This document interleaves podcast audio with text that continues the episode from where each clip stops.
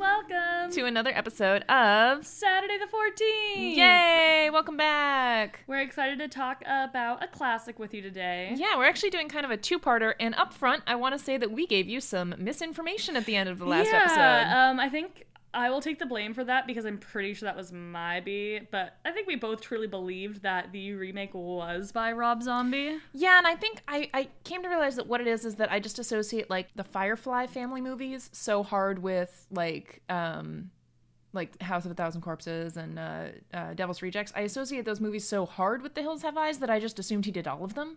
I- I've never seen any of them, and I know that he did like the uh, Halloween remake. I associate like very bloody, violent remakes. I'm like, oh, it's either like Rob Zombie or it's gonna be uh, Eli Roth, who I love dearly. Yeah, If I see like a really bloody, gory remake, most of the time, like those are the two people who come to mind for me as people who are currently making violent movies who have like a name associated with it. Yeah, honestly, I'm the same way. If they're like, "Oh, somebody eats somebody," I'm like, "Oh, that's probably a Rob Zombie movie." Like, exactly. It And seems so, likely.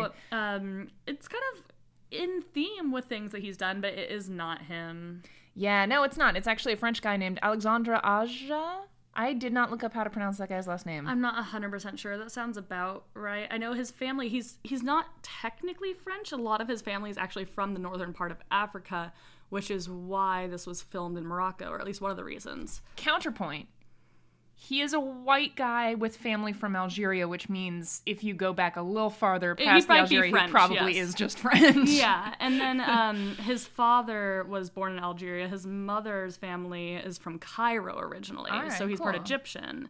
And then his wife um, is from is a Moroccan filmmaker, so she's Moroccan. Cool. So there's a lot of Northern Africa brought into his life, which is what he tried to bring into The Hills Have Eyes a little bit, which is kind of cool. That's cool. Also, I'm looking this up and seeing that his actual last name is not actually Aja. That is because his full name is Alexandra Joan Arcady, Oh, which is AJA. oh, that's funny. I like that. So it's a pseudonym. that's awesome. So I don't care if I pronounced it wrong because it's made up. But of course, the original movie, not the remake, was by Wes Craven. Of course, the great Wes Craven. I didn't actually realize this was a Wes Craven movie until I don't think I did either. It's real early days Wes Craven. it's super early. Yeah, um, and you can kind of tell that it's Yeah. not great. The original one. It's a classic, and I get that. But like, yeah, I don't know. I was like kind of let down at the end of it. I was like, oh, it, that's it. It's over. That's okay. I think he definitely grew into his own, and I do think this movie pushed some boundaries when it first came out. Definitely. and all that, but yeah. you know, Yeah, I mean, I was surprised because normally I don't expect to like prefer like a 2000s, mid 2000s remake. um, I love the mid two thousands. I mean, I did too, but I'm never like, very rarely am I like, wow, this movie made in 2006 is so much better than the version that was made in the 70s. Like, that's never that's true. But in this one, I think both of us are in agreement that it is better. I think it is, honestly. and I read a lot of articles online that agreed with that point Uh, too. Yeah, there's parts of it that I was like, oh, I don't know if we needed to do that. Well, there's really just one part. There's uh, also, yeah, um, up top, the, there is. I mean, I'm sure that you guys probably know. In The Hills Have Eyes, there is sexual assault happening. Uh, so if that is not your jam, don't watch it. Don't check it out. Don't Once in the just skip it. Once in the old one, kind of twice in the second one. Yeah, very close to each other though. So if you Yeah, just fast one forward big that scene. whole scene, you'll get the idea of what happened. Yeah. it's also super violent. It is super violent. The original less so, but Yeah. actually like there are a couple scenes where I was like "Ew," more so than in the new one. Yeah. Cuz like the new one you see a guy's like face get blown off and like yeah, but you kind of expect that. Meanwhile, you see like a very like realistic like broken ankle that's been ripped open in the Yeah. old one. That one I was like, "Oh god, that looks horrible." Yeah, it's kind of interesting how like you almost like prime yourself to like expect really horrifying over the top things from more recent horror movies. Yeah. And when like something older really pulls off a special effect, you're like, "Oh shit." Like it gets you so much more, you know? Yeah. It's interesting. So do we want to talk about the original Hills Have Eyes? Yeah, so as we said, this was directed, written, and edited by Wes Craven, and the original did come out in 1977. And uh, it stars Susan Lan- Lan- Lanier. I have no idea. Oh. Here's the thing. So in New Hampshire, there are a lot of like French families because we're right by Montreal. So like half of the kids that I went to school with had like French last names, but like no one in New Hampshire pronounces them correctly. So like every time I look at that, I'm like, that's Susan Lanier because that's how everyone would have said it like in my high school. So I don't know if that's how you're supposed to I say only it. know like two people who have French last names that actually pronounce it in the French way. And the same like I have a Polish last name. I don't pronounce it in the Polish way because it looks completely different. so I'm gonna say maybe it's Susan Lanier. Cool. So Susan Lanier, Robert Houston, Martin Spear, Dee Wallace, and Michael Berryman. And this movie was actually made for a pretty small budget. Yeah, uh, I couldn't get an exact number, but somewhere between thirty-five and seventy thousand dollars. So under 100k. Yeah, so pretty low budge. Um, but it did well. Yep, made 25 million dollars. Nothing to sneeze at. Not at all. No. Um, It's also a shorter movie. I yeah, noticed. it's not super long. It's about an hour and a half, including credits. Which honestly, I respect that. Yeah, it's Do what you nice. gotta do and get the out. ending's really quick, like Yeah. almost a little bit too quick, but as a movie, it has a nice quick pace, which is great. It's does. not like uh, when we watched oh god, Amityville Horror. Oh my which god! And just I was like, end. dredged on forever and ever. Get and out ever. of the house. It's all of your fault. Just leave. And actually, in this movie, it is also all the family's fault. Yes, uh, which is a big difference from the first to the remake. And so what we're gonna do here is we're not gonna walk you through like the whole plot of the first one and then the whole plot of the remake because it's almost the same movie. There are differences, but like it's very close. And there actually is some of the exact same lines used. um, Yeah, which I like. Bobby makes the same like, you know what Freud would say about your fixation with rattlesnakes. Yeah, I really like how close they kept it in a lot of places. Yeah. Um. What they did do though is they did change the background. They changed some key plot points. Yeah, and then they add like a fairly large scene, like a very important scene actually, towards the end in the second one. So basically, we'll walk you through the original and then we'll kind of talk about what they added on or what they changed for the remake. So don't worry, you don't have to listen to like two hours of us explaining the concept of a movie. Unless you really want to, in which case we can go on and on about this movie forever and ever. But if you really want to listen to that, maybe just put it at like half the speed, and then just we'll we'll talk very slowly like drunk people to you. Perfect. Um, so we start off with um, Fred, who is the owner of a little gas station, uh, whose sign indicates that it is 100, 200 miles away from the next gas station. Yeah. Um, and he is talking with this young girl who looks real dirty and kind of gross, and her name is Ruby. And she's talking about trying to trade some things for him because she needs some stuff to eat. Um, I know she says she has like whiskey and some other non edible thing at the house. Yeah, they Or had like at their bandages camp. and whiskey or Yeah. something like that. And she's like, Will you help us? And he's like, No, I'm getting out of here. And she's like, great, take me with you, And please. He's like, no, first off, your dad will kill you. Second off, your dad will probably kill me if he finds out that I'm trying to leave, but I gotta go. yep. And she's really mad.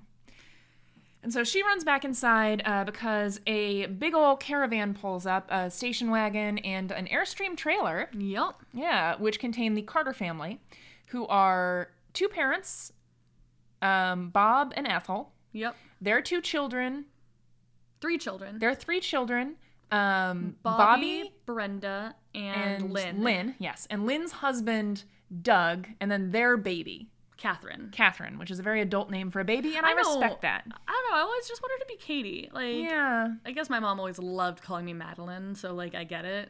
It's kind of funny to call like a child by an adult's name. I wonder if my parents ever called me Margaret when I was a baby, because that's like a middle aged woman name. I think it's fitting. You're kind of a middle aged woman. I kind of am, but I wasn't when I was a baby. I assume I like baby things. I don't know. I think you've just always been a middle aged I woman. didn't like come out of the womb being like, I want to see a 1930s romantic comedy. You came out of the womb with knitting needles in hand. God, my poor mother. anyway. um, so they are traveling from Ohio to Los Angeles. but you forgot the two most important members of the family, Maggie. Oh, I'm sorry. Those would be. Beauty and the Beast, which are the two beautiful German shepherds. They are big boys. And they are, well, a big boy and a big girl. Yes. And they are not well behaved and impossible to keep on a leash. not in they are not well behaved in the They're just slightest. constantly running away. But they love their family They as much as they do. try and run away from them. Yeah. So they're talking to Fred about how they are driving from Ohio to Los Angeles, and Fred's like, "Why are you here?" It's supposed to be like in New Mexico, basically. Is the incl- is the um, Something like that. implication. And it seems like they've gone way out of their way um, because this the dad, Big Bob, He, they call him Big Bob in the remake, and this is Bob and Bobby, which is not easy to remember necessarily.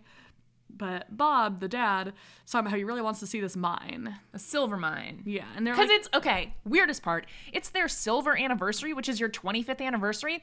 These people have been married for 25 years and they have like a fully grown adult family. Like their daughter looks like she is like 32. I think she's supposed to probably be around like 25 or something like I that. guess that is one thing that bothered me that they kept the same in the sequel because that woman looks like she is in her mid 30s. I would say late 20s. Still, maybe, but not yes, 25 you're right. or under That's true. Especially with the uh with the baby and, the, the husband. And husband. it's like, I get it in the 70s, like people married younger and had kids younger, but like by 2006, being married for 25 years and having an adult child and a grandchild feels like a stretch to me. it does. The grandchild for the record is not adult. No, she's a baby. Yes. Yeah. Um, But so yeah, he wants to see the silver mine and Fred's like, "No, don't do that. Don't go that way. he's like, it's not even there anymore. Don't do it. There's no silver there. It's No. just it's an old man in mine, but there's no silver." Yeah. And Bob is very stubborn. It's Yeah, he's "I'm an gonna do what I asshole." want." He's the worst. He sucks. Dude, the family sucks in the original. Yeah. Honestly, they're terrible, and I'm glad that they die. Me too. Well, some of them. Some of them die. But so um he tells them that they should stay on the main road, don't go off, and Bob doesn't like that plan. No, because Bob's a bitch and he doesn't like being told what to do. Yeah, and I do like the line that Fred says um, to Bob. He's like, "That way, they're only animals." Which is more true than you would think. I know. So they're like, never mind you, man who knows this area. Us, strangers from another part of the country, can definitely figure out how to handle this situation. And so they go off and they leave, and like almost immediately after they leave, you see someone like in the background running around at the gas station, and then like a minute later, the truck explodes. yeah. So Fred's not going anywhere. Fred's truck, not the family's truck. Yeah. Fred is stuck at that gas station. Yep. In the meantime, the Carters. They are driving along on this old dirt road that Bob has insisted they take. Oh my God. And they're like all very stupid and annoying in the car. So, And like, it is they have this paper map and the mom's like i think this blue road here is where we are and the daughter's like this is not on that map like almost definitely not on like that it's map not a blue line; it's a dashed line if it's even on this map. and then like they keep getting buzzed by like So- testing like planes that are being tested Yeah, the area in which they're driving is used as a place to drop bombs for the Air Force. Mm-hmm. Like they're dropping things, so like they keep having these huge loud noises, which is distracting them and like causing and driving they're like issues. throwing the map around Yeah. like the reason that they get into trouble is because like the map gets like chucked in front of bob's face and like also, Bob is like getting angry at the family, so he puts his like literal foot down like all the way, so he's going as fast as he can in this car. And they have a trailer attached to the back of them and a baby. His grandbaby is in the car. And it's 1977, so they don't have car seats. So she's just sort of bopping around, screaming her head off. Yup. So obviously they crash. Yeah, so they crash and they break an axle on the car. Yeah. It's rough stuff. It's Yeah. hard to, you know, total your car when you're in the middle of nowhere because you're Um, a stupid idiot who couldn't figure out how to drive or follow directions. Luckily, everyone is okay. No one got hurt in the crash except for the car. And so Brenda, I think it is, asks, like, so what do we do now? And Bob's like, well, we walk. Yeah. And so Bob volunteers. He's going to walk back to the gas station and try and get a phone call and get, like, someone to come help out. Right. And Doug um, was going to go investigate a different area. Mm-hmm. And then for some reason, Big Bob is like, okay, Bobby, you're in charge now, even though his adult wife is still there, and Bobby is the youngest member of the family. Yeah. Is he actually in this, though? Because he looked like he was, like, the same age as Brenda. at That's a good least. point. They In might the be remake, he like, definitely was the youngest. yeah, I think he and Brenda are either like very similar in age. They could even be or twins. twins They or look something really like that. similar. Yeah, but he's definitely not older than his, His older mom. sister or his mother. Yep. But they all like they're kind of eating out and hanging out at the place, and they're talking about snakes and why his mom is obsessed with snakes, and he makes a crack, like you said, about Freud. Um, and there's also a very disturbing exchange here where they're talking about the dogs, and his mom like makes a joke or like laughs about how Beast. They're talking about like, oh, Beast never barks. Beauty barks before she gets like to her prey, but Beast never barks until he gets to his prey. Whatever, whatever. And they talk about how Beast they got in trouble because Beast mauled and killed a poodle. and they had to like they're joking about like oh then wasn't it inconvenient we had to pay the vet bills for like a dead poodle your dad was so mad What? I actually completely missed that conversation. it's fucked up like that's what i'm saying like these people are not cool people They're they are really not. lunatics like they're just as creepy as well not just as creepy but they're like not good people so it's established that these are like somewhat dangerous dogs and well trained in that regard. And the dad is a cop, specifically a racist cop, because he drops the N word while he's talking about like the people that he got, I guess, threatened by or whatever in New York. And he's like, now I'm out here and I have to deal with this stuff. And I do think this actually fits in really well to the fact that this is a 1970s horror movie. Like, you don't want people that you don't like to live in these movies very often. that's true. So it definitely does kind of like make it easier when they're assholes, like immediately. yeah. But the dad sucks, dude. Oh yeah. Also, they established that he has a heart problem and he's still like, I'll just walk five miles back to I the think it other was place. 15 miles. You're he right. It said. was farther. Yeah. Yeah. Because he told Doug walk five miles and then turn around and come back, Because he wanted him back earlier. And Yeah. he was going to walk the 15 miles one way. hmm and then get the car or whatever and drive back. Mm-hmm. Um, not a good idea. Obviously, this is a terrible idea. Um, so, but Bob heads back. The dogs freak out. They're barking at the hills. Yeah. And then Beauty actually gets loose off of her chain. Also, these are like the shittiest chains ever Yeah, made. these people are not responsible dog owners at all. This is why that poodle got killed. Exactly. And so Beauty runs off into the hills, and Bobby sees this happening. He's trying to like race and catch up and everything. Um, and he is much slower than his very in shape German Shepherd. Yeah, and he's like jumping up the rocks and stuff like that. And so he gets up to the top and he keeps like hearing weird noises and stuff like that. And he, he thinks he hears somebody up there and he gets to the top of the little hill and it's her body. Like, that's been like gutted, Yeah. which, fun fact, is a real dead dog. Supposedly, the. Um, Wes Craven said that they did not kill the dog, but it was a real dead dog. They said I, he's been very cagey about where the dog came from. He just, I think his quote was something along the lines of, We bought a dead dog from the country and let's just leave it at that. I want to know. I don't know if I want to know. I don't more. want to know more. Part of me is like, what happened and why won't you talk about it? And then the other part is like, I don't want to know a story about a Does dead dog. he even know? That's a good point. He might not know. But yeah. Um, Anyway, so I real was dog. not looking very closely in the scene because I had no desire to see a dead dog. No, dude, they could have absolutely not used a real dead dog, and no one would have known. But they did, so points for realism. it's probably I guess. cheap Yeah, in comparison. I guess. I don't know how much do dead dogs go for. I Something? fortunately will never know that. Same. So, um, so he like freaks out and he runs away. And while he's running back down, um, he trips and falls and hits his head on the rocks, and he knocks himself out. yeah. So, to be honest, he should not be able to like function for the rest of this movie because he knocks himself unconscious for like hours. He should have a horrible sunburn, probably sunstroke. Yet no one in this movie gets sunburned. They don't drink enough water. They don't. I'm actually curious because a- they're wearing like long sleeves for the majority of it. Like it could have been like we uh I don't know, the desert in California or in Nevada or something like that during like winter months. But it's still Maybe. sunny in the winter Well, but months. she's wearing like um Brenda's wearing like shorts and a halter top. Yeah, but the mom's wearing like a sweater and jeans. That's and true. He's wearing like long sleeves and long pants at night. He ha- he's wearing shorts during the day. Yeah. I got nothing for you, but it's Very unrealistic. ambiguous. I guess in, at night it's cold in the desert, so that's That's something. true. Um, so they are just like I guess just all of the men have left, and that's fine. Yeah, um it is the three women and the baby. And they try to get through uh, to somebody else on the CB radio, which they have. Yeah, and they just hear like weird heavy breathing on it. Yeah, and they're And like, get a little unnerved, and, they're, and, and there's a joke about how, like, well, if a wild animal's learned how to use this radio, like, we're all fucked. so they don't get anywhere with that except for being like, Ugh, that's gross. and at some point, uh, Brenda hears something outside of the trailer, so she goes out and is, like, looking around, and there's a really stupid jump scare where Bobby shows back up. Yeah, It's like a loud noise in, like, Bobby's face. It isn't even a really good jump scare, No, it's just a it's- really loud noise in it's Bobby's just sudden face. Bobby. Yep. Um, Band name, he Sudden does- Bobby. he doesn't tell them anything about the dog. He's just like, let's go back inside right now. And so they do.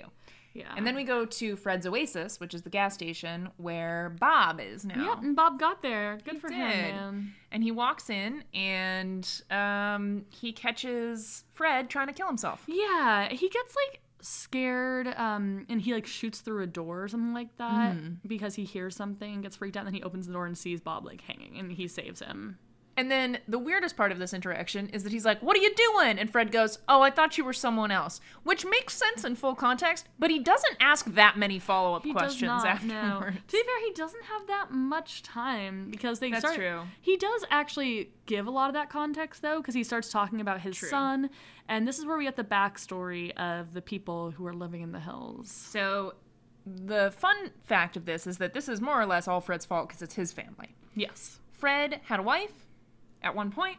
They had a child together. They actually had two children Uh, they together. had a beautiful daughter and then not long after a son yes. who was very very hairy yeah, which is weird. and he apparently was a 20 pound baby who came out sideways and like killed his mom in obviously childbirth. that's Yes. not you can't live through that No, that's not definitely a not. possible thing um and so then like one day he comes home and he finds like the house like he kills his sister so Burns first the he house started down with his like sister in it? killing livestock and like yeah eating like pulling the heads off chickens and drinking the blood from it and then he leaves when he comes home the entire house is burnt down and the sister is like burnt to a crisp he said like he Mm-hmm. Yeah. called her like a, cri- a cinder when he got there yeah but only his son is still standing and he's he still is alive. 100% convinced it was the sun's fault and so he hit the sun in the face with a tire iron Mm-hmm. which uh split his face open yeah and then he ran off to the hills and they kind of banished him to the hills yeah and so then he married a sex worker not the dad the son jupiter is his name yep Uh, he marries a sex worker from out, I guess, near the mine or whatever, uh, and they have a bunch of uh, terrifying children. yeah in this scene we don't actively learn all the names of the children but we'll share them with you so that way you can keep afloat of everything going on in the future Yeah, so there's Pluto, Mars, Ruby, and Mercury. yes Yes. three boys and ruby's the only girl Yes. Uh, and Ruby inexplicably was not named after a celestial body or a Roman god, but that's fine. yeah They, I guess, ran out of ideas. I do enjoy that Ruby in the remake is wearing like a red colored sweatshirt, so it's very Yeah. like thematic of her name. Yeah, I do like that. She steals it to look fashionable. She looks great.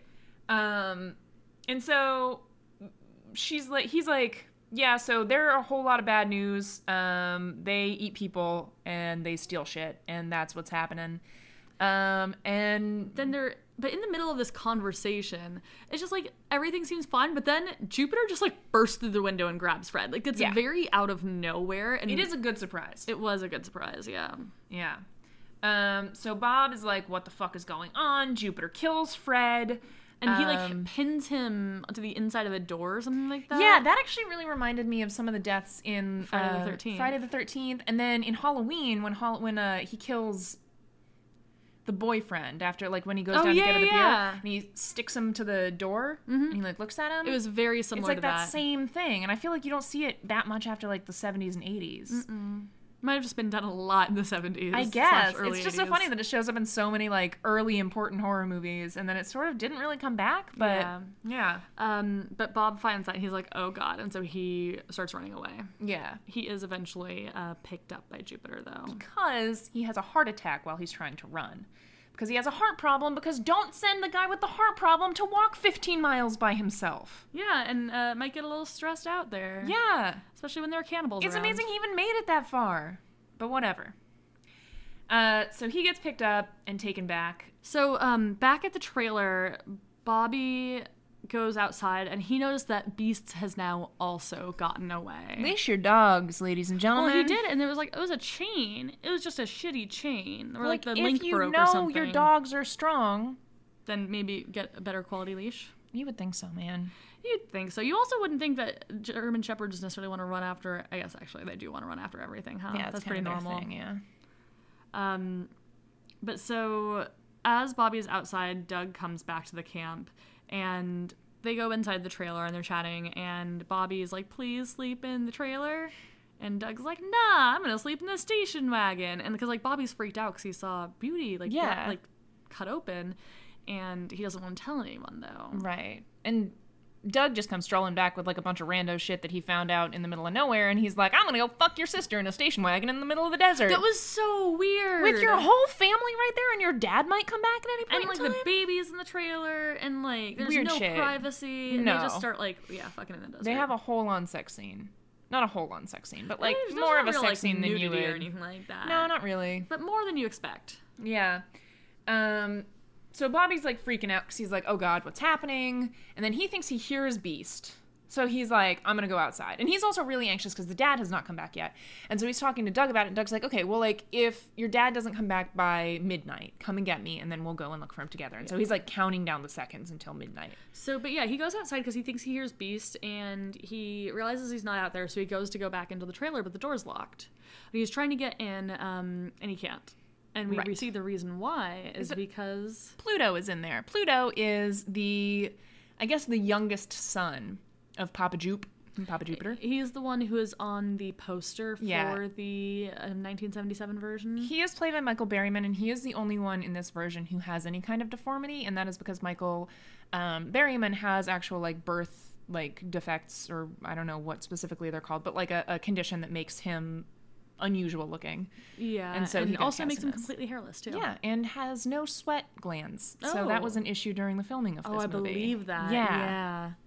Yeah, so Pluto's in there and he's like he seems a little confused about what he's supposed to do, honestly. He's like he seems surprised when Bobby tries to get back into the trailer, like shit, like what do I do now? So he just sort of waits. And meanwhile, um, and everyone else in the trailer is like asleep. Yeah.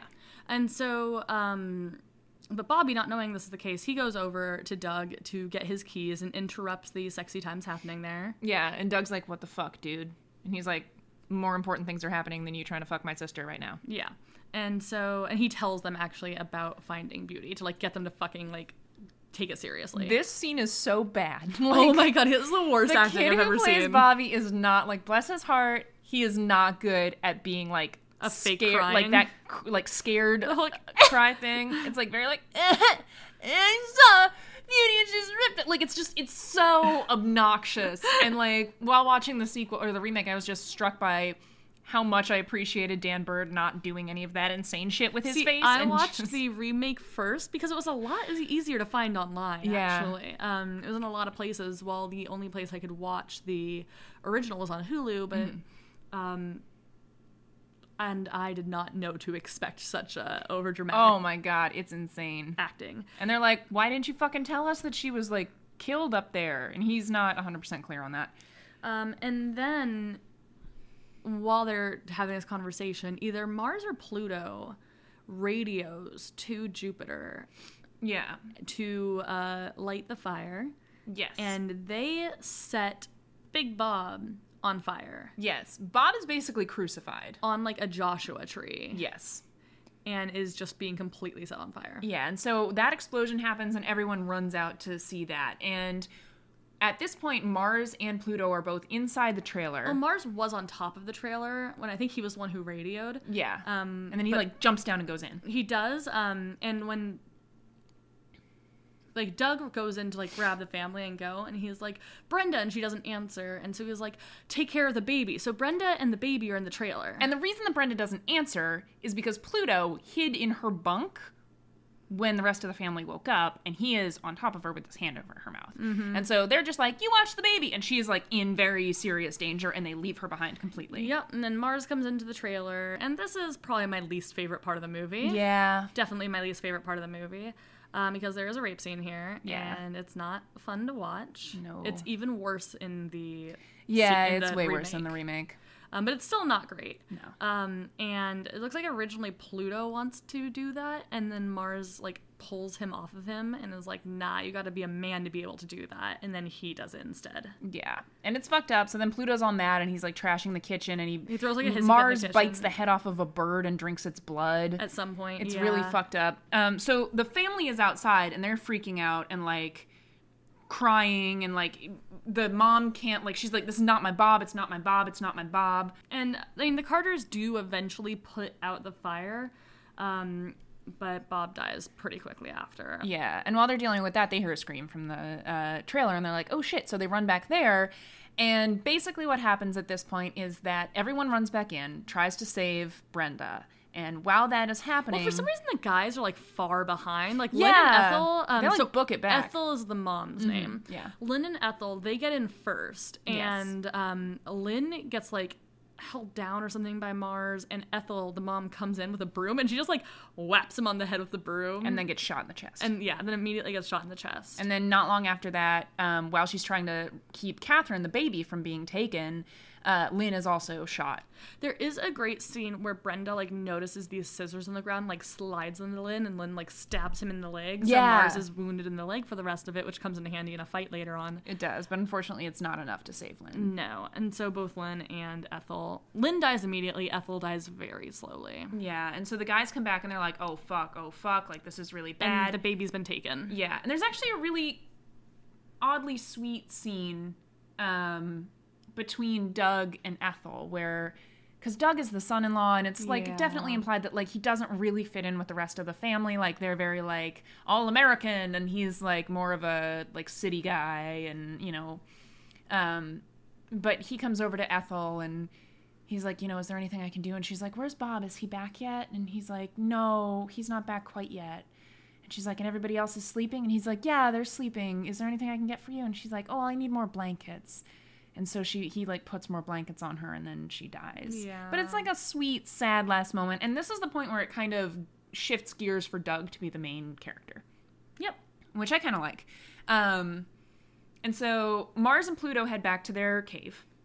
And um, on their way back, they see Mercury, who's been kind of a lookout high up on Yeah. a cliff edge. He's like very childish, even more I think I think than the others. He's kind of like got We a don't four year really old. ever see him much. He's wearing like a feather headdress. Type Yeah, he just sort of thing. like jumps up and down and laughs, and he, he's he's got like a very childlike attitude Yeah. to him. But um, they're saying that they're going in, and as they're walking away, they hear something.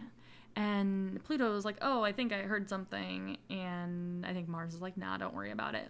But what he heard is Beast, the lovely, lovely dog Beast, who, I mean, is not a great dog most of the time, but right now is perfect. He's who you want in your corner in this situation. Yes, he actually like pounces on Mercury and pushes him off the side of that ledge that he was watching from, and Mercury dies. Yeah, I think the Beast has the highest body count of anyone of any of the protagonists in this movie. In this version, In this version, I think you're I think he right. does. Um, so they all go. You kind of see like back to the cave where the whole family lives, and Mama's there, and she's really drunk. She's drunk for basically the whole movie. She has Oh, yeah. very few important roles. And she's like, "What are you? You too good for dog? You don't like dog now?" And Ruby's like, "Oh, oh," because Ruby has moral objections to what's happening, which is like, "How did that happen?" And Ruby is like this very young, like attractive looking woman. Who Yeah. has just really big poofy hair that's like been like pulled out in weird directions with like way too much pomade in order to make her look like wild. Yeah, and just like some dirt smeared on her But face. other than that, she's wearing like a way too short dress that is Yeah. like made of furs or something like that. it's, It's, very real weird. She looks like fucking Raquel Welch in Five Hundred Thousand BC. exactly. Fifty thousand BC. I think it's fifty thousand BC. I- Whatever that movie is. it's ridiculous. Um, so yeah, so she has to eat Beauty because she's in trouble because she uh, w- she sympathized with the Carters and she's like chained up, and so it's obvious that like Ruby is like the one that everyone shits on in the group. Yeah. Like no one likes Ruby, and she doesn't like them either. Um, so the next morning. Ethel dies, unfortunately. That's that sad scene. And Doug's like, hey, fuck this. I'm going to go find my daughter. So when Pluto and Mars left the night before, Mars told Brenda, I'm going to come back for you. And so Brenda's like freaking out at this point 'cause she's been assaulted. She's like terrified. And so they're like, okay, we're going to call for help. We have our CB radio. We're going to connect through to somebody. We're going to figure it out. And so they're trying all the frequencies and they're like, Mayday, Mayday. And finally they get something. They're like, this is a, a an air base or something like that, like a, a U.S. military base. And they're like, amazing, this is exactly what we want. They're like, okay, we're stuck out here, we're under attack. And they're like, okay, well, how many o- are there of you right now? And like, what reinforcements do you have? And they're like, there's three of us, we have a pistol, please help. And then the people on the other line start making fun of them. Yeah. And they're like, fuck. is actually like Pluto on the other line. Yeah. I assume it must be Mars because Pluto doesn't speak You're right. He doesn't speak super clearly. well, so Yeah. it probably was Mars. Um, that they were all making it, like they didn't see who was talking, but there were like shots of all them laughing and all of them making fun of them. And they're like, oh, great, we just told them how many of us are still alive and also what our equipment looks like. So that's just Yeah. fucking awesome. So Doug's like, I'm out of here. I guess I'll leave the two of you alone, but I'm going to go find my baby.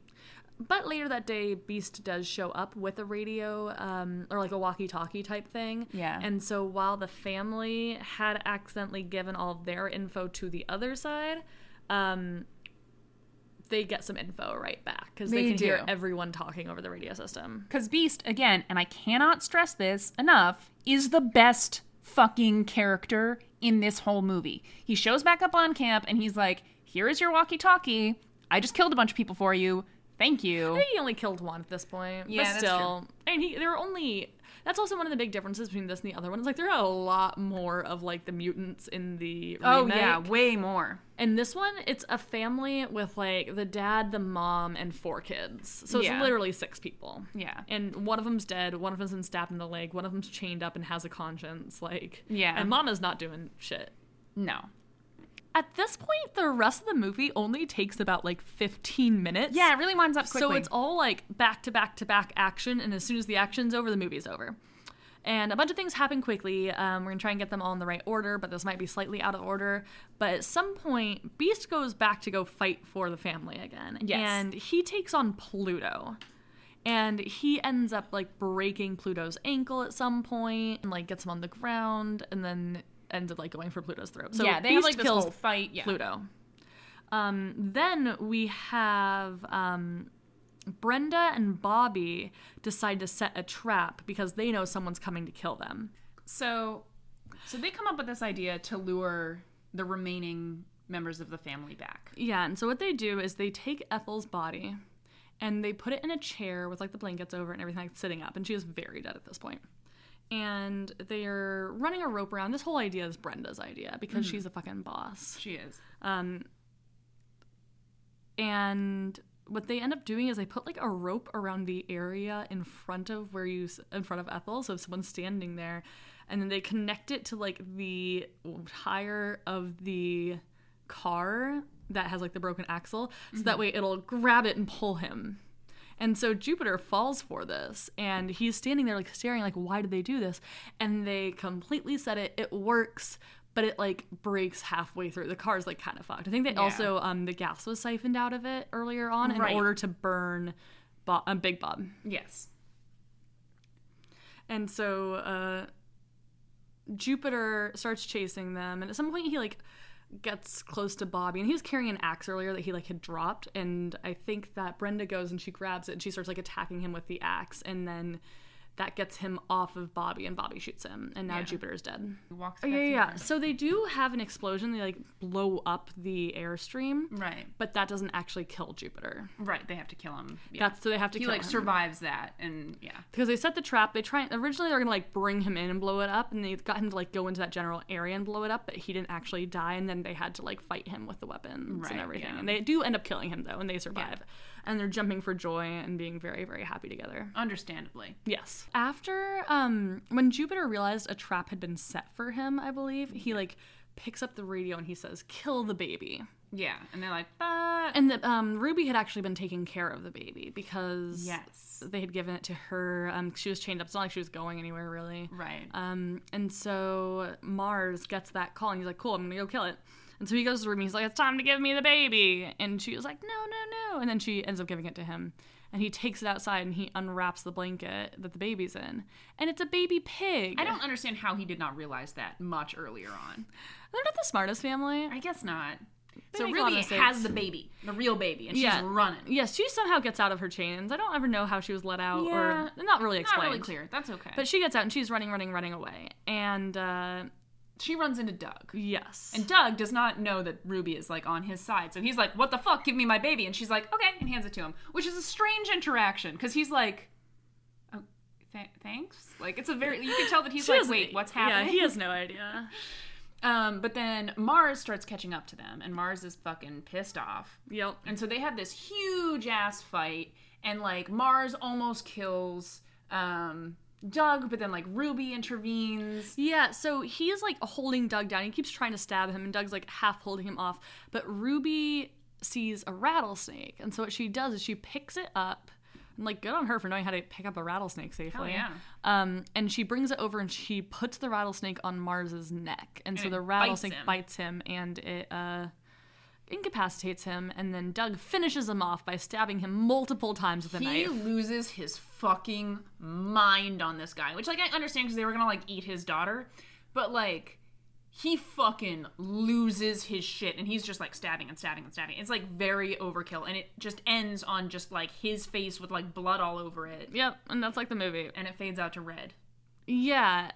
And like I said, so those three separate deaths all happened in the last like 15, 20 minutes of the movie. Because I There's was a like, reason wait, we're fuzzy on when things happen because it's like Pluto dies, Mercury dies, Jupiter dies. like just all of them die so quickly, back to back. Ruby does not die. Ruby survives. yeah. Um, Brenda, Bobby, and Doug and Catherine all survive. and they're still in the middle of nowhere. with no way to get anywhere because the gas station is 15 miles away. And the car there is blown up. Yeah, and, And they the person don't have any who more ran gas. it is dead. Yeah. So I guess they'd probably have to walk back and see if they can like hail a car that's passing by. And I it's a guess. gas station, so they probably sell like water or has like running water or something like that. Yeah, maybe a phone or something. Maybe. But Or- still, they're not in a great position, but they're in a better position. at least there aren't like cannibals trying to hunt them. Though mom is still alive. That's true, but she's also like implied to be just super drunk all the time. So I don't even know if she's capable of like. yeah, putting I up mean a also fight. because like you said, she was a sex worker who was like kind of abducted by Jupiter. um, Yeah. because he said like he took one that like no one would miss, and so She also like seems to have adjusted to it though, because she's like, yeah, we're gonna eat some baby later on. Like she's yeah, they all get really excited fairly- yeah about the baby and eating the fat baby, which is really fucking weird. but. I don't know. It also could be like Stockholm syndrome or something like that. That's true. All right, so let's get into a little bit about the remake and then the ways in which it differs. So, the remake of The Hills Have Eyes was made in 2006. As we mentioned, it was directed by Alexandre Aja, written by him as well as his partner Gregory Le- Levasseur. Is that how you say that? Levasseur, yes. Levasseur.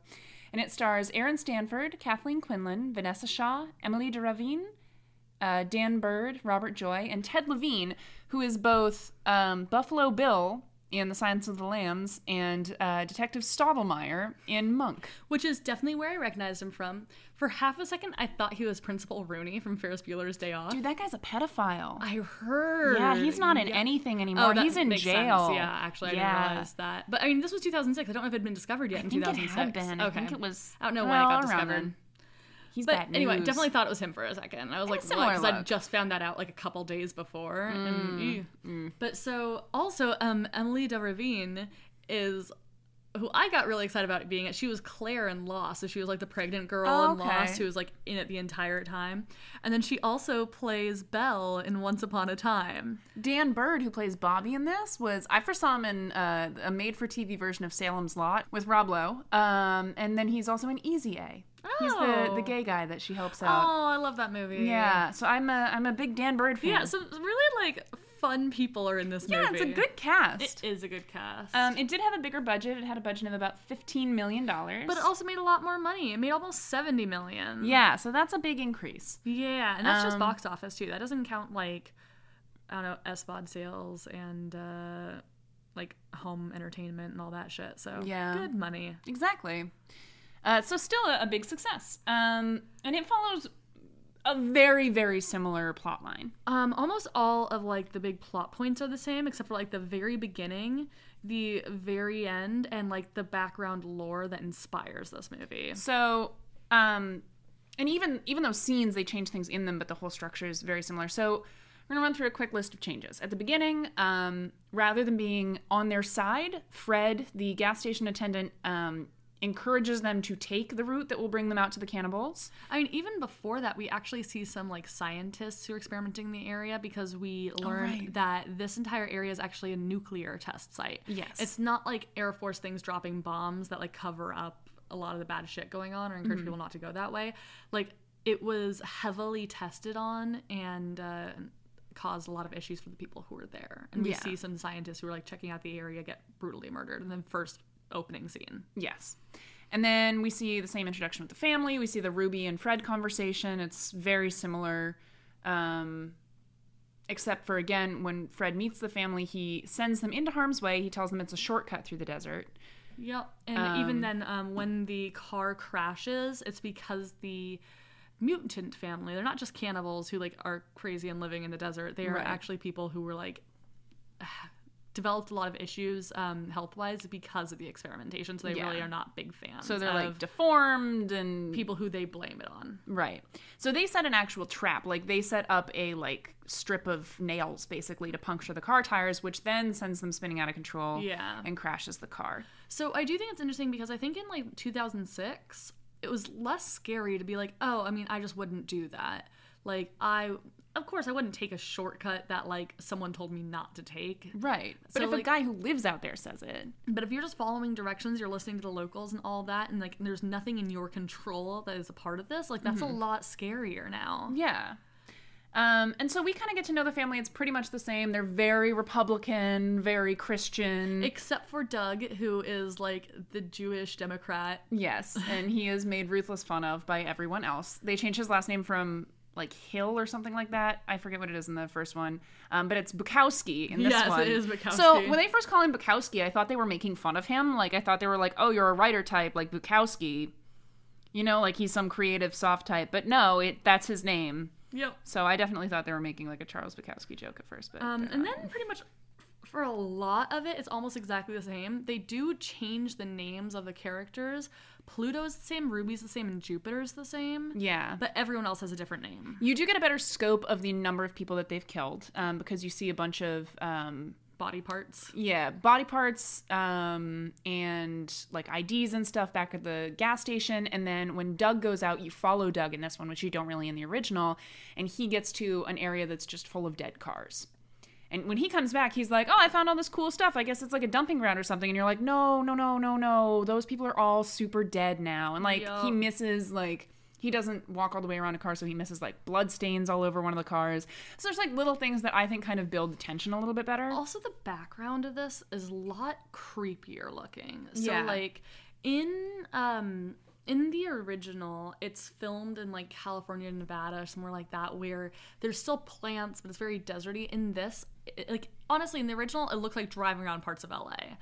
In this, um, it just everything is like red rock and Yeah. it is very dry it like you can tell just how hot it's supposed to be Yeah. and it just looks even more miserable because of that setting Yeah. And um, you do learn more about them. You learn that there was a mine there, which is alluded to in the first one because they're going to go out and see the silver mine. In this one, they're a little bit more open about it. They're like, there was a mine, it was shut down. All these people work there. Now they don't have a place to live. and um, the town that they all lived in, they were all basically said like, "Hey, you have to move. We're going to use this for testing." And the people who didn't want to leave be- or because they couldn't leave, they went and they hid in the mine, but it wasn't enough to protect them. And so there were a lot of birth defects going forward, and that's why a lot of the people in this are now deformed in some way or another. Right. So you also don't get the link that uh, Fred is related to them. That is not established in this at all. I don't think that's true in this. Yeah, I don't think it Um, is. I think that in this one, it's just he's like a friend, or he's being threatened by them, or something like Yeah, that. it seems like he felt bad because w- there's a similar scene to when he goes back and he finds him trying to kill himself.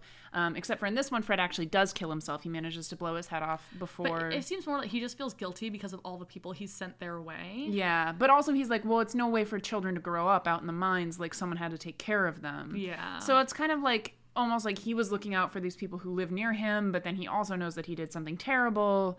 He's like a more conflicted character, kind he of. is. you know? Um, I mean, I think that all the characters in this have a lot more depth. Like Bob, I mean, while still kind of a jerk, Big Bob, like he's a lot more He's not like sympathetic. overtly racist, which is an improvement. That so is that's an nice. improvement. He also doesn't have a heart defect in this one. He also doesn't like literally slam his foot down and go as fast as he possibly can through the desert and cause his family. to No, die. instead he just comments about how hot his wife used to be when she was a young hippie type, which is like endearing, it is. you know? and now Um, she's old and religious. Yeah, and they all pray, and it's very Christian. There's a lot of like aggressive American visual stuff in, in And there's a this one. scene where like Doug kills someone by stabbing an American flag through their throat. So Yeah. you know, Um, what else? The rape scene is a little bit more. it's longer. It's yeah, even worse than in the original. yeah. I really did. I think that's the one thing that I didn't like about this. I felt like they really amped that up, and they didn't need to. Um, but I think the biggest difference is definitely the way the end is done. Yeah, It is not 15 minutes of action, action, action, kill, kill, kill, kill, kill. No, what happens is that Doug goes out to get Catherine, um, and he is he finds like a nuclear testing village, which is the Yeah. town that I guess everybody used to live in, which is very creepy and an amazing setting for a horror it's movie. so cool. yeah. Um, so he's out with Beast, who's still like a badass. Um, and it's it's all it's just this old village full of like mannequins. There's just fucking And they're all mannequins wearing everywhere. like clothes from like the 40s and 50s and stuff like that. so he's like creeped the fuck out. Um, but he finds a house that he can hear like the TV on, so he sneaks in and there's He kills somebody though before that. He kills the um God, what is it? It's the guy with like the halo, the like the medical halo around his head. oh yeah yeah yeah. It's like I his first forgot scene, his he looks like name. he's gonna be a big tough badass or something, and then they immediately kill him. yeah. And so they're like hiding for a second, and like he leaves Beast in a car and he goes to explore this house on his own. Yeah, and so um there's in this house there's a woman watching like divorce court on the TV Yeah. and like brushing a doll's hair and in a different or in the same room is Catherine and so he actually sneaks in and grabs Catherine and is on his way out when uh, this woman surprises him and like hits him over the head Yeah. and, And he so- wakes up in a meat locker with It's lots of so body gross. parts. It's really cool. it's though. actually one of the cool scenes in the movie and he like freaks out obviously. and he gets out. Manages to break himself out, yeah, which is impressive. He kicks the shit out of the lid. And he gets out and he's wandering around and he finds this guy named I guess his name is Big Brain. Big but they don't Brain. you don't really get to know a lot of the characters' names exactly. Um, apparently, there's a lot more lore established in a graphic novel that takes place before this. It's like the beginnings of The Hills Have Eyes. there are also way more characters in There's a this. lot there's like so more. there's like five in the original and there's, uh, like a big sequel movie to this too, which I Yeah. did not watch. which only it makes it scarier, you know? I was just overwhelmed by how much murder and stuff was going on. I did not need lot. to watch a third Hills Have Eyes movie in like three days. Definitely not. Um, but so he meets this guy named Big Brain who goes on this like very long. He so he's confined to a wheelchair because his head is so large, like his brain is so abnormally large that he can't lift his head. Yeah. Um, so he's like, "Oh, I didn't do anything. I was just sitting here." And he starts talking about how like, "Oh, the government kills the mine, and the government drops these bombs on us. So like, fuck that." Like, And he we'll basically says like kill this is whoever." your fault. Like you did this to us, so we're going to like get revenge on you. Oh yeah, because that's the room with fucking Big Bob's dead body, dead fucking burnt up body sitting at the head of the table with an American flag rammed through its head. Yep. I forgot about that for a yeah, it was second. beautiful. Um, and then Pluto comes in, their version of Pluto, Yeah. who is a very, very large. Uh, honestly, remind me kind of the guy from Texas Chainsaw Massacre. Yeah, definitely an influence. Um, and so he they are they attack and they fight each other, and uh, he ends up stabbing the American flag through his throat. He also like Yeah. spears a screwdriver through his foot or something. It like is that. a wild ass. I loved that scene because they have like this fucking just brutal fight and It they're is like going through intense. walls together and fucking just destroying this whole house. And finally at the end he's like down on the ground and you can tell he's had the shit kicked out of him Doug has and he's like I'm sorry, I just don't kill my daughter. Don't kill. And you're like, oh no, man, he's gonna die. He's gonna die. And then he reaches out like with his last, like he was kind of faking it, and he like stabs the guy in the foot, and he drops him, and then he can kill him. yeah. Very satisfying, extremely enjoyable. And then um, oh, and he there's kills this- him with his axe. So he, he Yeah. shoves the American flag through Big Brain's head, or through his Big Brain's throat, I throat, think, yeah. and then kills um, Pluto with the axe. You're right. Yeah. And then um, this version's this movie's version of Mars, just the whole thing where he takes the uh, baby and it turns out to be a pig again. Yeah. And uh, runs away. His name's Lizard in this. Yeah. And there's a similar final encounter, and Ruby's protecting the baby. It's actually again. almost identical. Yeah. Yeah, No like- rattlesnake this time. No though. rattlesnake, um, but shot for shot. Otherwise, it's Yeah. like the, they found like a corner that looks exactly like the caves that they were in in the original, which I I was impressed by. And he, um, Doug, just as he does in the last one, he wins the battle with Ruby's help. Um, I don't remember exactly how Ruby helps. I just remembered that Ruby helps. yeah, I think she kind of like runs away and distracts him and stuff like that. Um, and then in the meantime, the the the plan that they have um, back at the car is a little bit different. Basically, what they do is they lure. Um, Brenda and, and Bobby, they have a, a slightly different plan, and they lure Still one of the Lord guys. Jupiter. And um, what they're gonna do is they get him to like attack them inside of the trailer, and um, they lock the so that he attacks them like through a window and all that, and they close that. They climb out the other window, and he thinks they're locked in there. And so what he Yeah. does is he opens the door, but they've taped matches to the bottom of the door so it strikes when it opens. They've set like a propane tank open. So he opens the door, the matches light the, pro- the propane that's in the air, and the entire thing blows up, including him. Yeah, and he actually does die. That takes care of that. Um, and so finally, hooray! Doug and Catherine and Beast show back up to celebrate, and they're so happy that they made it. And then it pans out, and you see, That they're still in the middle of fucking nowhere. and there is a pair of binoculars watching them. yep. So they're fucked in this one. In the sequel, they're just fucked. That's all there is to it. Or in the remake, they're at the end of it, They're no likely ambiguity. Fucked. I mean, I don't know. I, 'cause, Less like, ambiguity, I guess. I mean, they killed a lot of people. There's no reason why they couldn't continue killing people. I guess. Also, like, do they still want to go after these people who've killed a lot of them? Do they want to like let them go and like rebuild so they're prepared for the next group? I, mean, guess. I was like, I took this as a this isn't over for everyone, but it could be over for them. True. Hard to say, and hard to say how they would get away. Yeah, I was thinking again the whole like walk back to the gas station, see if you can flag someone Probably down. something similar. And it's honestly not even like we get to really find out what happens to them in the next movie because the sequel to the 2006 version, which came out in 2007, they made that sequel real quick. Yeah, they did not wait around. They did not, um, but it, it has an entirely different group of people, so we don't even know if they made it. apparently there is like a comic so there when, when i was talking to one of my one of the guys who works in the same building as me uh, about this movie um, he was like wow uh, that movie's really fucked up i watched it like i don't want to give anything away but something like really bad happens to a baby and i was like shit that means they kill the baby because like i had like a general Yeah. understanding of those cannibals and all that stuff i was like fuck they eat the baby in the sequel so this whole time that i was watching the movie i was like in the remake they killed the baby they're gonna eat the baby they're gonna eat and i was like readying myself because i was like i'm not gonna be shocked by it i'm gonna be ready for them to eat this baby and then they didn't but apparently there is a comic in which almost immediately after that scene doug and catherine are both killed Oh no. so I think that's what maybe he was thinking of. But I literally watched the whole movie being like, when do they kill it? When do they eat the baby? When do they eat the baby? When do they eat the baby? and they don't. And I was like, I was watching with Tim and he was, I was like, I think they're going to kill the baby in this one. He was like, they're not, why would they do that? They didn't kill the baby in the first one. I was like, no, no. And I didn't want to spoil it because I didn't want to be like, oh, like this guy at work said that they killed the baby. I was almost disappointed when they didn't eat the baby, and I've never felt like a worse person in my life than being like, oh, they didn't eat the baby. Oh, that's great. I just spent so much time psyching myself up for it. Ah, man. Apparently, in um, The Hills Have Eyes 2, it's Papa Hades. Ooh, that's Mm-hmm. fun. Yep, keeping with the Roman gods thing. Yeah. I mean, they do establish there are a ton of other people. At There this are. Place. Like, you see children, you see, like, a whole community, basically.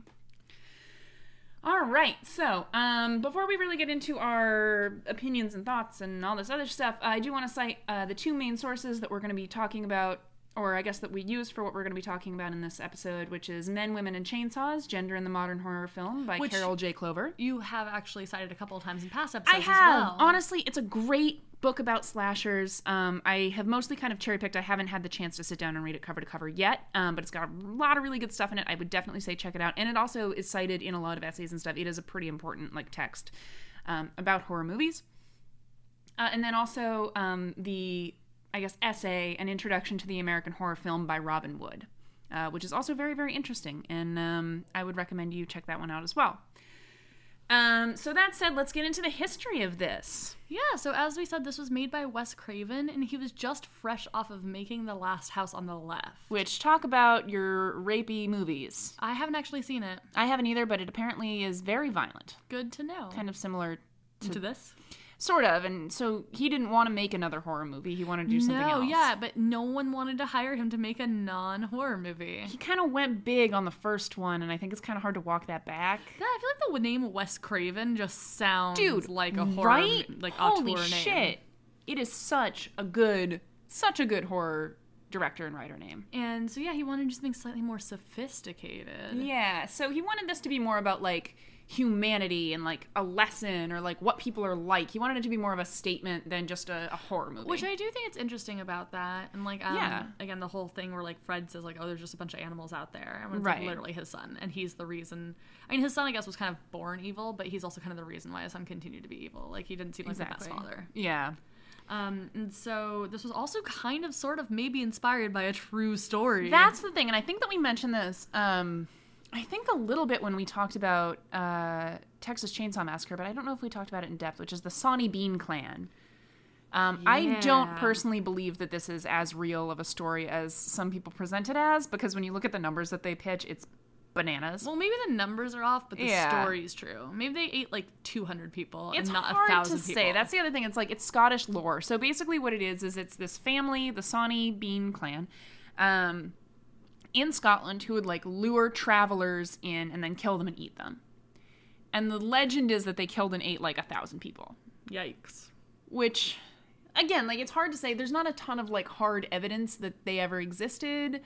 Um, and that they may have been like more of an urban legend or something like that. I'm gonna choose to believe it. All right, do Uh, It that. sounds like fun. You know what? Go for it. Honestly, weirder shit has happened. There was like a Wild West family who killed a bunch of people. So yeah, but there's a ton of people who killed a ton of people. I mean, look at the Donner Party. They all ate their family members who died. Like, that was a bit more of extenuating circumstances than the Sonny Bean clan. you don't know what caused the first time they ate a person. in Mm. I the actually Sonny do. Bean clan. Oh, in the Sonny Bean clan. I do know for the I Donner was Party. saying the yes. Donner Party. That's like pretty well No, I'm saying you established. don't know. Maybe it was also like they were trapped in snow and someone died and they're like, let's eat this. And they're like, oh, And they're I like, kinda like, "Fuck, this. this is great. I love it. Let's keep doing this. Yeah.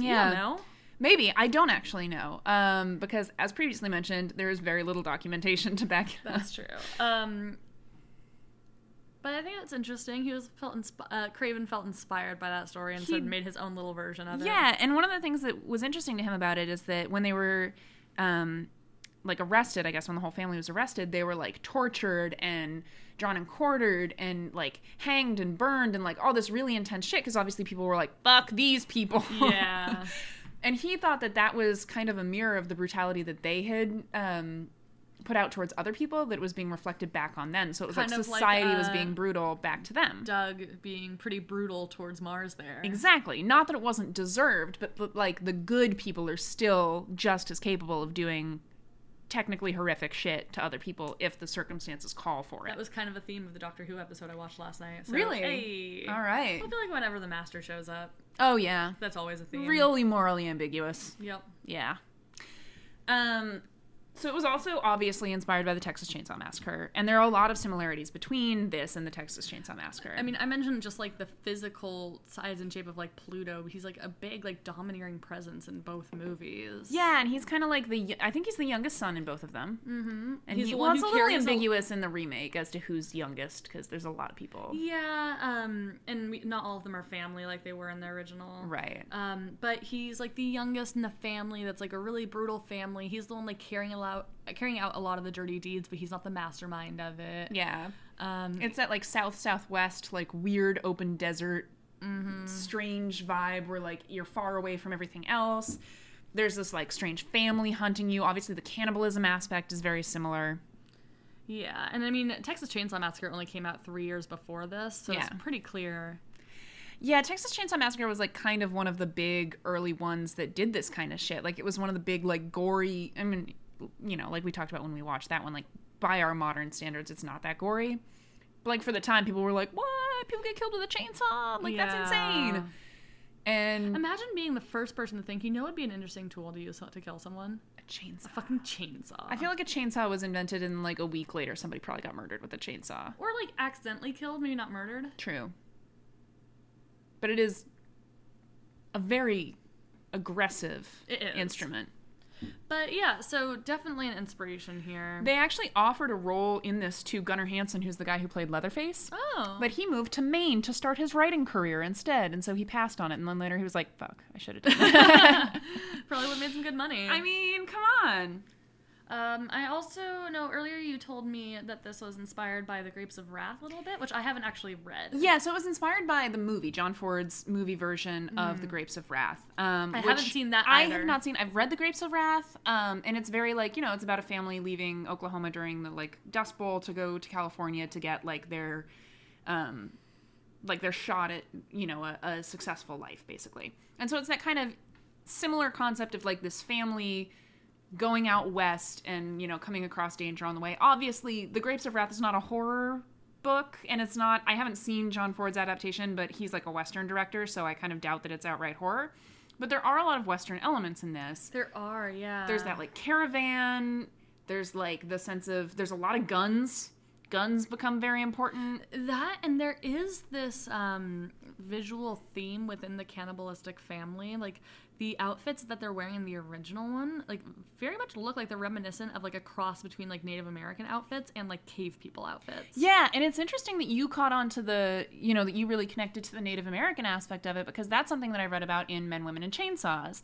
um, which is that the basically the family sort of serves the same purpose in this movie as the Native Americans tend to serve in a lot of Western movies, where they're obviously it's a very racist depiction uh, Mm-hmm. in those movies, um, but they're presented as like this threat that's going to find you when your wagon has broken down and you're out and you're un and they know the area and you don't know the area and they're going to come for you and. The things that westerns depict Native Americans as doing to like Which are white not real things that they they're do. horrifying Yes. and not accurate. Um, but it kind of echoes that, and so I mean, it you makes literally have sense, Mercury wearing a feather headdress, right? Too. And it makes sense that if Wes Craven was watching a lot of westerns, and if John Ford was like a director that he liked, it makes a lot of sense for that to kind of come across Yeah, for in sure. that same way. So I get that. Um, and then obviously we have, aside from the Western thing, there's like a very Wes Craven wanted the families to mirror each other, and I think that that's a really major part of this and what makes it so sort of scary. they It's both like the kinda have, shadow like, version. Shitty patriarchs. yeah, dude, the dad fucking sucks, man. Yeah. I mean, in the original, um, the daughters, the youngest daughters, are great because, like, Brenda is the one who comes up with the plan to, like, kill Jupiter. Yeah. In the original, um, in the remake, for some reason, they decided to make it Bobby's idea. Yeah, or like Seemingly not. Yeah, it's so. like implied to have been Bobby's idea. they don't let her do a whole lot. No, they don't. I think that uh, the f- second one was actually worse in terms of, like, women. Yeah, that was doing weird, things. right? Yeah. you would think by 2006 they would have We like amped that also up. did completely cut out some of the gross stuff that happens in uh, yeah, the remake. Just yeah. It's gross. Honestly, the sexual assault stuff is like very disgusting in the remake. Like it's Yeah. bad in the original, but it's like mostly implied. It's not as implied in the remake, and it's like very intense. Um, And there's also like an assault towards uh, Lynn as well, yeah. which isn't great. No, but Craven wanted to sort of explore the two sides of humanity, which I think he does. Um, and like you mentioned, like at the end of it, Doug becomes overly violent and kind of goes all overkill. I mean, even like Brenda and Bobby, like they set up a whole murderous trap. That's Yeah. something I don't think they ever expected to do in their lives. No, probably not. They So- tie their mom to a their dead mom to a chair to kill someone else, and then mean- kill him with an axe. I mean, even in both versions, they completely blow up their trailer in order to kill this guy. Yeah. So like they, while they aren't actively like stabbing someone to the point of overkill, what they are, and they're still doing violent shit too. Very true. Uh, also, fun fact: this was originally called Blood Relations: The Sun Wars. Oh god, uh, The Hills Have Eyes is such a better name. Oh my god, right? Apparently Wes Craven doesn't like the, the name The Hills Have Eyes, but Really? oh my god, It's Blood so Relations, good. The Sun Wars? What the fuck is that? You can't put a colon in the first movie. No. You have to save that for a sequel. So it'd just be blood relations, and then That's blood also a kind relations of dope two. name for this movie. That would have been fine. Blood Relations? I don't know. It makes me think of like when women's periods sync up.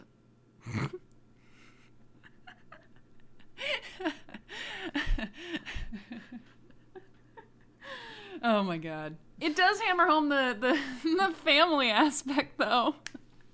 That it does. and all the blood. He also wanted it to be set in the future in New Jersey. So a big shout out to all of the people who kept him from doing both of those things. I think what's really important to realize about a lot of um, very creative, talented directors is they really need someone to be like, this is a good idea, maybe not this one. Like, they need their editors. Yeah, yeah, most of them really do. Although this was also edited by him. I don't mean like editor. They in just terms need of, like, someone the to film. literally edit their I thoughts. was thinking more of like a book editor. Yeah, They need Be like, like, a "Don't do that manager. shit." Someone be like, maybe not. Someone, because like that's the whole theory about like George Lucas is that like his he- wife was the editor, Yeah. and she saved it. for the first couple of movies, and then like the reason why the prequels weren't good was because they just like gave him free reign. And he divorced her. also that yes, Yeah, and so she wasn't there to be like, "I'm just gonna get rid of this character because he's terrible." yeah. So it all stayed in the picture.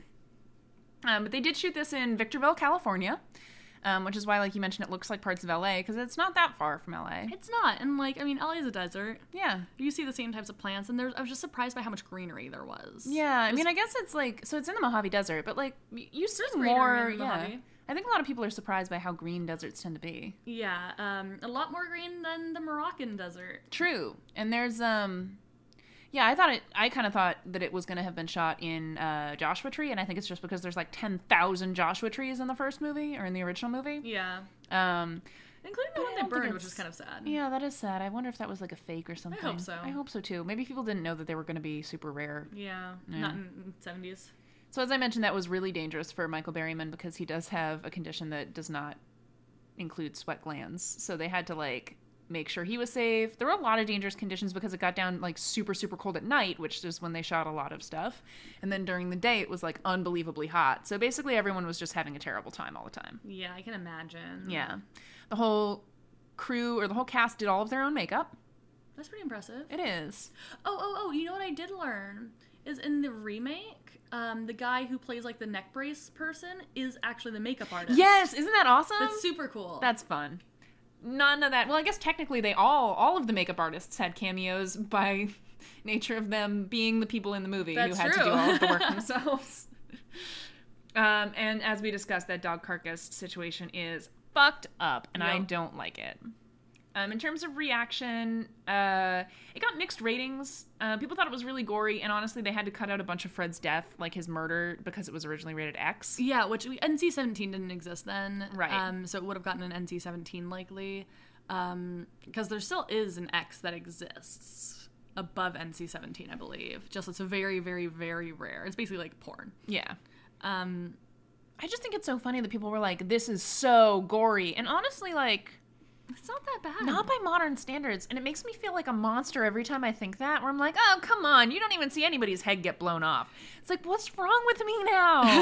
what has become of us? Oh, this podcast has ruined us. Oh, Maggie. I know, but I mean, I feel like in general we're like it now. You know, we're we're just we're This like is who this we are. now. Like people, like as a culture, we can take so much more horrible shit. Like if something like this came out now, nobody would be like, "Oh, it's so gory." People would be like, "Wow, what a throwback to the '70s before things got super gory." You know, Yeah. like it wouldn't, it just wouldn't connect. I mean, the you same still way. have like really good non-gory movies. I mean, like Get Out, which we did earlier. so, Yeah. like, has very like there's a little bit of blood later on in the movie, but like for the most part, it's not gory at all. It's very psychological. That's true. And honestly, I think one of the things that the remake, one of the reasons that the remake can be so much more gory is because we've come so far in terms of like, for one thing, budget that these movies can have. That's When you true. have a tiny budget, you can't afford to do anything that looks good. And also prosthetics and makeup. Like, because in.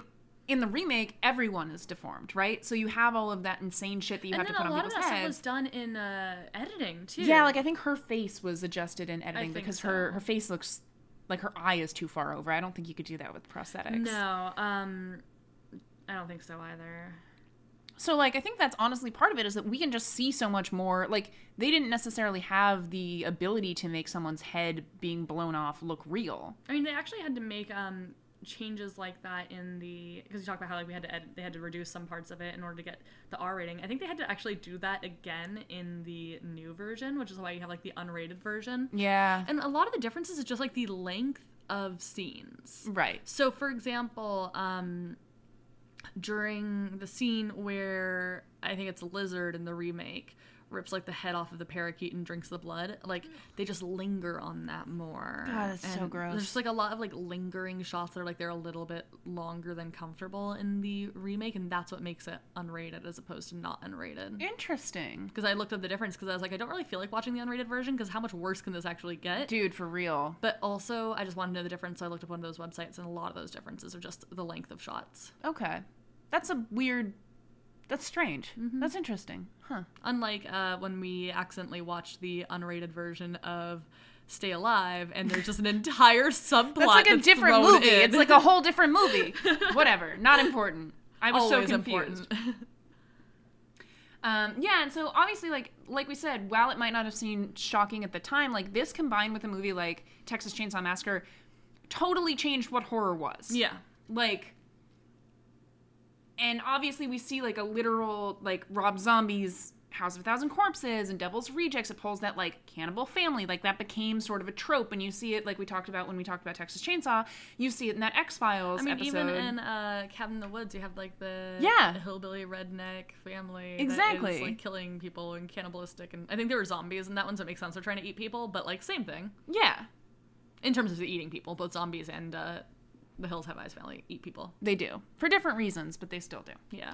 Um, but it's also interesting to me because when I was reading the Robin Wood uh, introduction to the American horror film, one of the things they talk about is like basically a lot of things that are established in these movies sort of become major motifs in horror.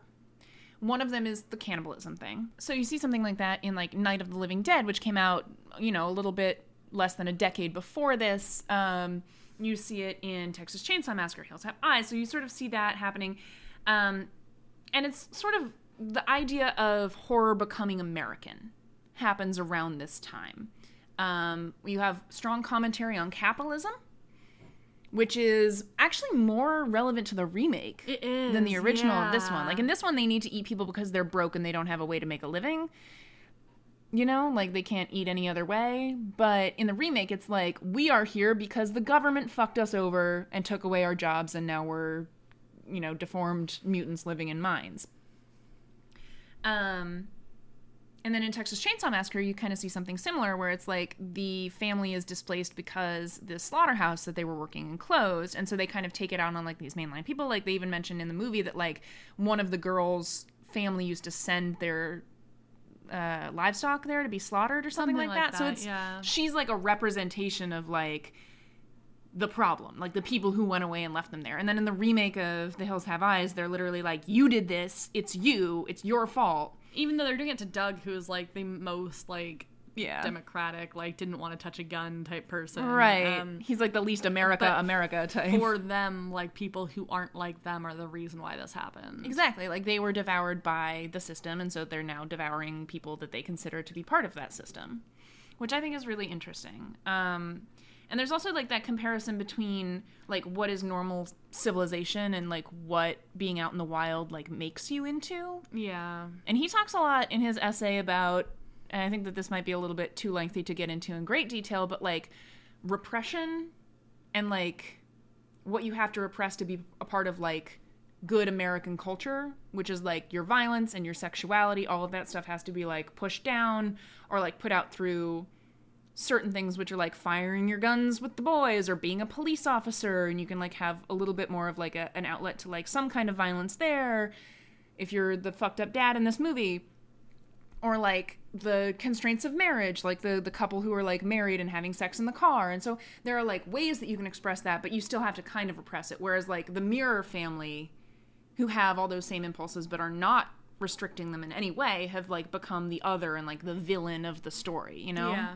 so it's sort of like you have these characters who represent america and like what is a good american family and then like the total opposite of that is like these fucking lunatics out in the hills who just want to like eat people and like murder guys and like sexually assault women. I do also think it's interesting because, like, in the original, even though they are mirror images of each other, you're not really supposed to like either group. Yeah. So it's not. So you have, like, one extreme and you have the other extreme, and both groups are, like, really unlikable. And really, like, Doug, who's the one that's, like, not really like either end, is probably the most likable person in the family. Yeah. And I think that that's still they do really make them so much more likable in the remake. They do. I think they had to because again, like in the seventies when you saw these movies, like it was always the whole idea of the girl who had sex and then died because of it. Or, Right. Like people needed to be punished. That's what people wanted to see in these movies, or people who did bad things and they got punished by being murdered horribly. And that's not what people wanted to see in the two thousands anymore. They wanted to see people who it wasn't their fault because it's a lot scarier. yeah.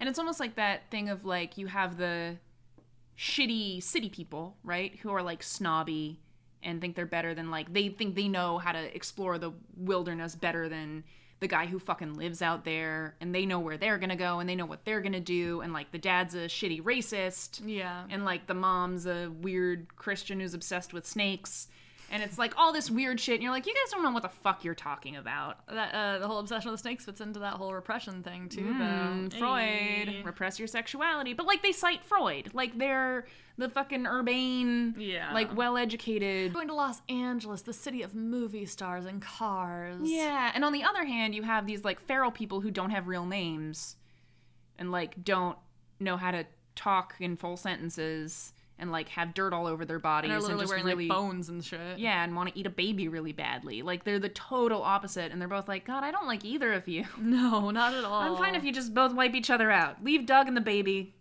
They seem like they're gonna be okay. I didn't mind Brenda so much. nah, she was all right. She screamed a lot. Dude, she did. She reminded me of the sister in um, Night of the Living Dead, where like something bad happens to her, and you're like, she's gonna rebound from this and come back stronger, and instead she just like screams for most of the movie. Well, except she did come back and She does come back a little bit better. um, it's funny because Paul walked in. He's like, I just heard like a lot of screaming. I was like, Yup, That's Brenda. that's the movie. And another thing that kind of ties into like the Western thing is like literally this being set in America, right?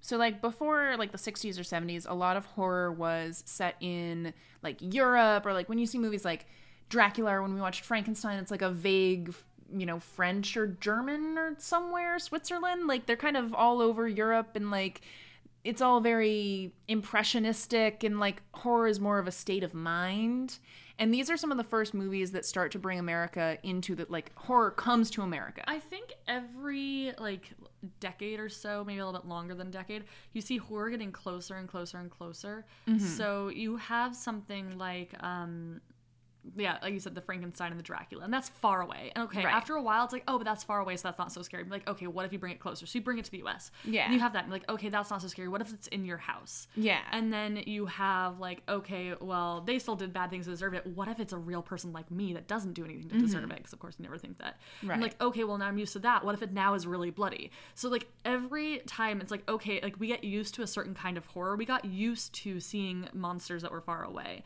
Then we got used to seeing people being murdered, but they weren't being murdered at home. As long as you stay home, you're safe. Then even if you stay home, you aren't safe. It's like, oh, as long as you aren't like living a sinful life, you're fine. Then you have like Scream, Yeah. in which like Sydney is pretty much like a lot of those people really don't do bad things and Right. get murdered anyway. And now you see like okay, we're gonna have all those same things and everything we've built on in the past, but now it's gonna be horrifically violent on top Right. of all of that. And I Yeah. feel like actually now in the like late 2010s, um, we're seeing a lot more stuff told from the villain's perspective, which is super interesting because like we're used to all of this and we're not being shocked anymore. And so being able to understand where they're coming from, I think that's honestly why things like the Ted Bundy tapes on Netflix are so popular right now is it's not like this nameless monster or this thing that you don't understand. What's scary now is understanding like the reasons why they did it and how it kind of makes sense and that's the, well it doesn't make sense, but like you it makes sense to them it makes sense to them and you being able to see that and be like oh my god that's so creepy Yeah. and like what is going to be the next step i don't know in like 10 years from now what is horror going to be it is really interesting and it's like there are these super fine gradations of it like you even look in like the 40s with movies like the cat people or something like where it still takes place in america but it's like a foreign person coming over or something like the omen where it's an american family that this like foreign person comes into it's a child they adopt from europe and it's literally satan like it's those little ways that you're right they sort of adjust to make it like well if you don't go to switzerland you're not going to see frankenstein but eh, you know if you adopt a baby it could be the devil or if you go on a long road trip you could get murdered and it, you're right it's I it's think trying to make that's- it more was also one of the reasons why like rosemary's baby when it came out was so shocking it's like they just literally moved into an apartment yeah that's all they did yeah and it just happened and there's nothing you can do about it it's your baby and then it turns out like your husband was on their side the entire time and like you can't even be safe with the person who you should trust the most yeah so it's fascinating just how horror develops over time and how it like reflects the fears of society yeah I wouldn't be surprised if we see a whole shit ton of AI uh, scary movies. I think that's probably going to happen. I mean, like what you were talking about with um, Child's Chucky. Play. Yeah, Yeah. is that now he's an AI because that's what people are afraid of. People don't. No one's afraid of curses and serial killer ghosts and shit like that anymore. Mm-hmm. You know. Though apparently, uh, the movie Veronica, which is on Netflix, is supposed to be fucking terrifying. Oh, I've heard good shit about that, but I have not been brave enough to check it out it's yet. about like a Ouija board possession type thing, and it's supposed to be one of the scariest movies on Netflix, according to articles I read online. I haven't watched it yet. okay, we'll have to watch it. I'll have to check it out. I love a scary movie. Me too. Um. So yeah. So what did you think? Um, I thought both movies were enjoyable. I thought Mm-hmm. the remake was a lot better. I wasn't a big fan of the sexual assault either of them, though one was much worse than the other. Um, I thought it was an enjoyable movie overall, though. Yeah. So that's Yeah. where I'm at. I don't know. It's a horror movie. It is a very violent movie. It is. Um, I was impressed by how true it stayed to the original, and I guess that makes sense because like it was Wes Craven's idea to make the remake. Yeah. Like that's something I didn't know before I started. Obviously, I didn't even know who fucking directed this movie. Something I meant to bring up earlier that I didn't um, about the idea of it being a remake is the idea of still including that sexual assault in the remake. I remember when the new Evil Dead movie came out, um, they included the tree rape scene again. Ugh. And I never saw the 2013 Evil Dead. Um, I did hear it was like a lot grosser, and also the Red Band trailer was real gross, and so I didn't uh, watch it based on that. But it's funny because the director had actually come out and said that he regretted having that scene in the movie, and he wished he hadn't done it because he knew just how like unnecessarily unnecessary and gross it was.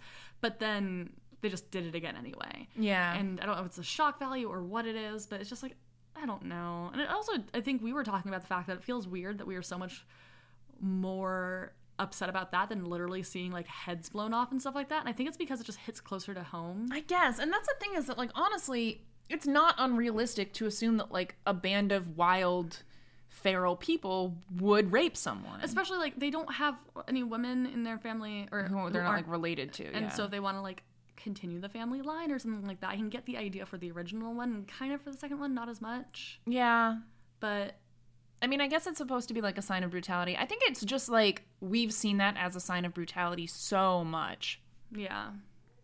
And it just feels so much more like anyone can get their head blown off, right? But they're they were never gonna like rape the dad. You know, it's such a gendered thing.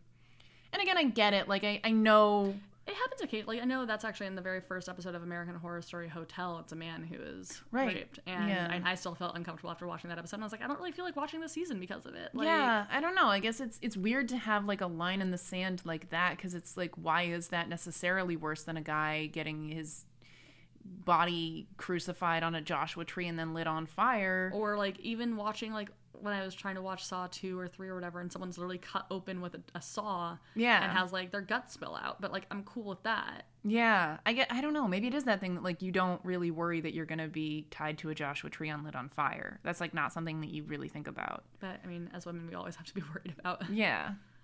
It Other is types of strange, violence. you know? And I, again, it's like I know that that's going to show up. I know there's a lot of different kinds of brutality that show up in horror, and I'm And not I saying that understand like horror is supposed to be realistic and like depict horrifying things, and it is something that's horrifying. So I don't think it's something that necessarily needs to be 100 percent off limits all the time. right. But but it does make me feel a lot more uncomfortable and make me like less of a fan of it if it happens. yeah, and it's also I think the way that it's shot is part of it too. Like it didn't bother me as much in the first one cuz it's like it's horrible, but they didn't I didn't feel like they like relished in shooting and it. didn't like rub it in your face. Like he fucking sniffs his fingers in the second one. That was fucking gross. Like I, ugh, I like I don't know. That felt unnecessary to me.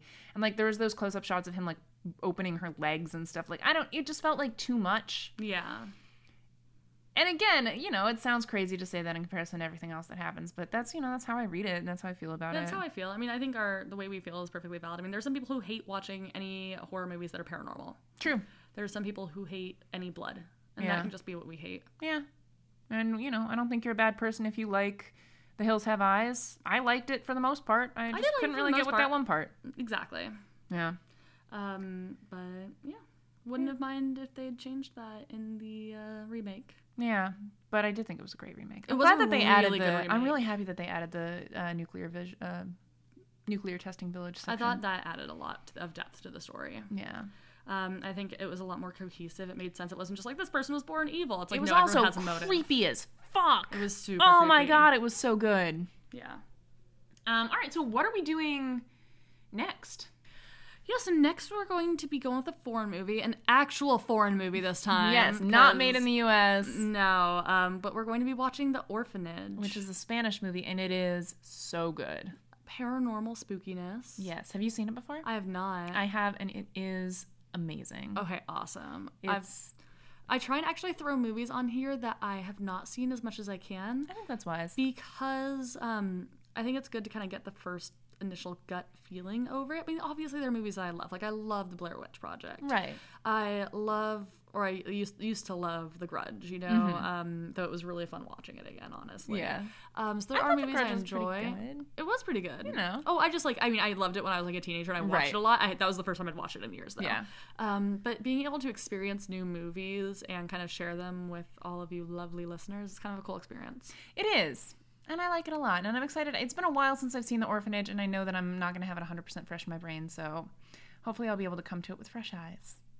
But anyway, um, until then, enjoy your scary stories and your scary movies. Yeah, make sure uh, to just follow the map um, and don't take anyone's advice. Stick to main roads. Yeah, never a shortcut. A shortcut's never good.